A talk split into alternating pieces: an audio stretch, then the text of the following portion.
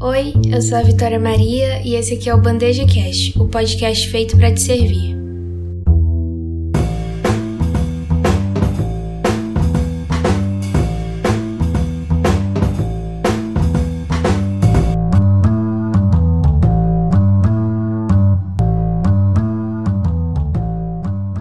Seja muito bem-vindo a mais um episódio do Bandeja Cash. Eu quero começar esse episódio perguntando uma coisa. Por acaso você já disse que admira alguém? Ou já recebeu de alguém esse elogio de que a pessoa te admira?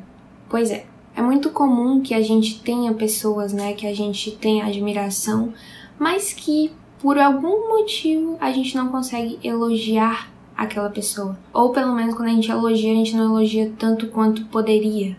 Existe uma frase do Leibniz que diz que é um grande sinal de mediocridade elogiar sempre moderadamente. Aqui no Brasil isso é uma coisa muito comum. A gente, diante de pessoas que são notadamente melhores do que nós em alguma área, ou de maneira geral mesmo, a gente elogia aquela pessoa, a gente reconhece aquilo, a gente admira aquela pessoa, mas a gente sempre tem uma ressalva, né? Ah, fulano é muito bom no que ele faz, mas ele fez isso, isso e isso ah, ela é realmente uma pessoa que, que merece a minha admiração, né? Mas também tem isso, isso e isso.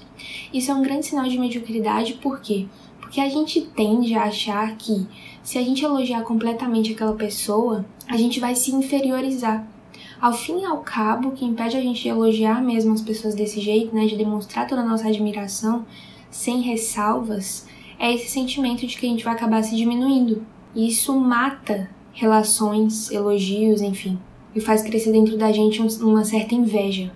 Eu decidi falar desse assunto porque tem tudo a ver com o assunto do episódio passado sobre comparação. A gente tende a achar que toda vez que a gente vai elogiar alguém, ou sei lá, criticar alguém, né, no pior dos casos, a gente tá comparando aquela pessoa conosco. Então, por isso, a gente tende a colocar essas ressalvas, né? Ah, ele foi muito bom, mas isso, isso, isso. Isso, de novo, como eu falei no episódio passado, só serve para deixar a gente numa posição em que a gente acha que a gente é melhor do que os outros, né? Porque tudo bem, eu vou elogiar o fulano de tal, mas não se esqueça que ele tem isso, isso e isso. Isso não leva a gente a lugar nenhum, né?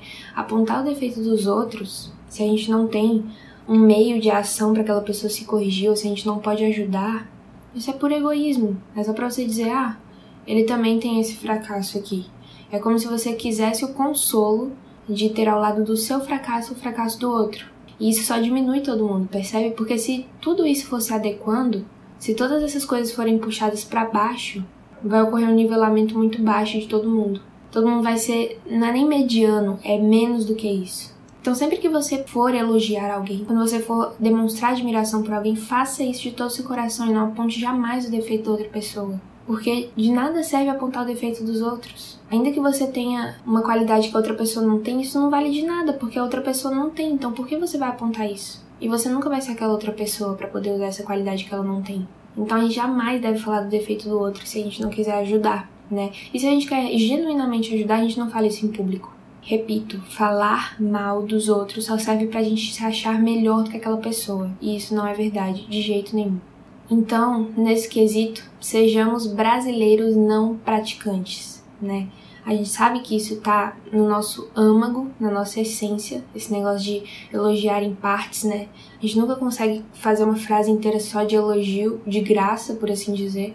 Tem que conter uma criticazinha, um temperozinho, né? Que a gente largue essa prática, tá? Sempre que você puder elogiar alguém, elogie com todas as palavras. E até mais, porque isso não vai fazer mal à pessoa, né? Porque ainda que a pessoa não, não seja tudo aquilo que você falou, ela vai olhar para as coisas boas que ela tem e vai buscar melhorar aquilo que ainda não é tão bom. Então elogie sempre, tá? Não é por você, não, é pela vida da outra pessoa. Do mesmo modo que a beleza é um princípio de ordem, né? E deixa a vida das pessoas melhor, os elogios também, né? A, a pessoa, ela tende a olhar sempre o lado ruim. Principalmente que no Brasil a gente tem essa coisa, né? Desse complexo de vira-lata as pessoas tendem a olhar sempre o lado ruim delas mesmas, né? As coisas que elas não estão conseguindo fazer. Quando você elogia aquela pessoa, você mostra para ela um lugar que estava escuro antes. Você joga luzes em um lugar que estava escuro, escondido. E isso torna a vida daquela pessoa melhor. Ainda que para você sejam só palavras, né, que não te custam nada, apesar de que parece, né, para algumas pessoas parece que custa elogiar, como se você tivesse que pagar para fazer isso. Não, não custa nada e pode mudar tudo Eu espero que esse episódio tenha te servido. Um beijo para quem tá aí lavando a louça, limpando a casa e até a semana que vem. Um beijo!